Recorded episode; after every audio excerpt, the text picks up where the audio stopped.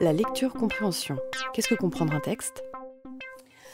Alors, pour la lecture-compréhension, on va essayer de voir ce qu'est euh, comprendre un texte. Alors, comprendre un texte, c'est vraiment euh, un processus difficile. On sait bien ce qu'est la compréhension en lecture, on voit bien, vous voyez bien, vous, euh, les différents mécanismes, mais bon, on n'arrive pas toujours à le formaliser.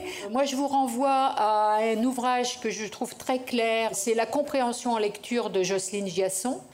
Et puis, vous avez sur Internet une conférence de M. Guagou où effectivement il explicite vraiment tout le mécanisme de la compréhension en lecture. C'est une conférence qui dure 6 heures et donc il ne parle que de la compréhension en lecture. Alors vous voyez qu'il euh, a euh, beaucoup mieux euh, explicité que moi.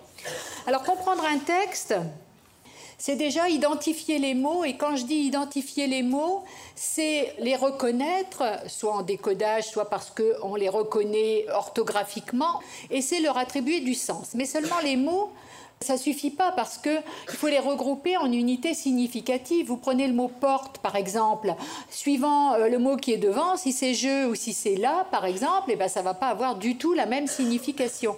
Donc il faut regrouper les mots en unités significatives et puis il faut aussi interpréter la ponctuation qui va vous délimiter les phrases, hein, notamment pour pouvoir construire du sens.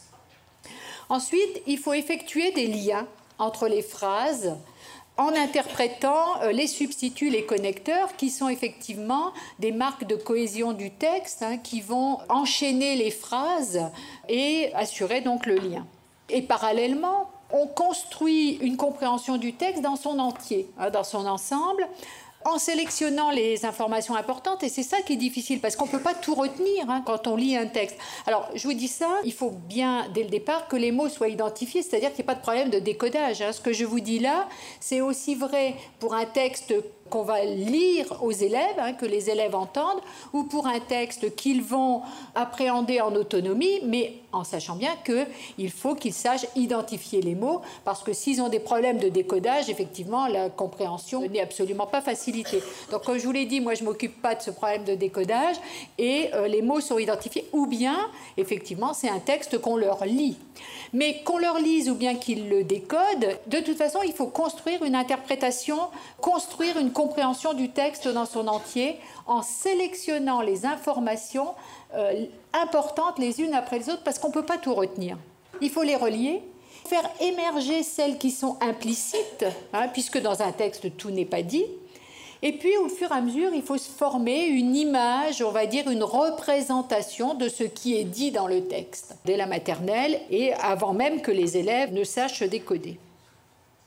Ensuite, on revient, on régule sa lecture, on revient en arrière si on n'a pas bien compris, et on revient sur le texte pour réfléchir, pour raisonner, pour exprimer un point de vue, s'interroger sur les sentiments des personnages, euh, si c'est un texte informatif, pour euh, se demander si effectivement c'est bien comme cela, pouvoir vérifier.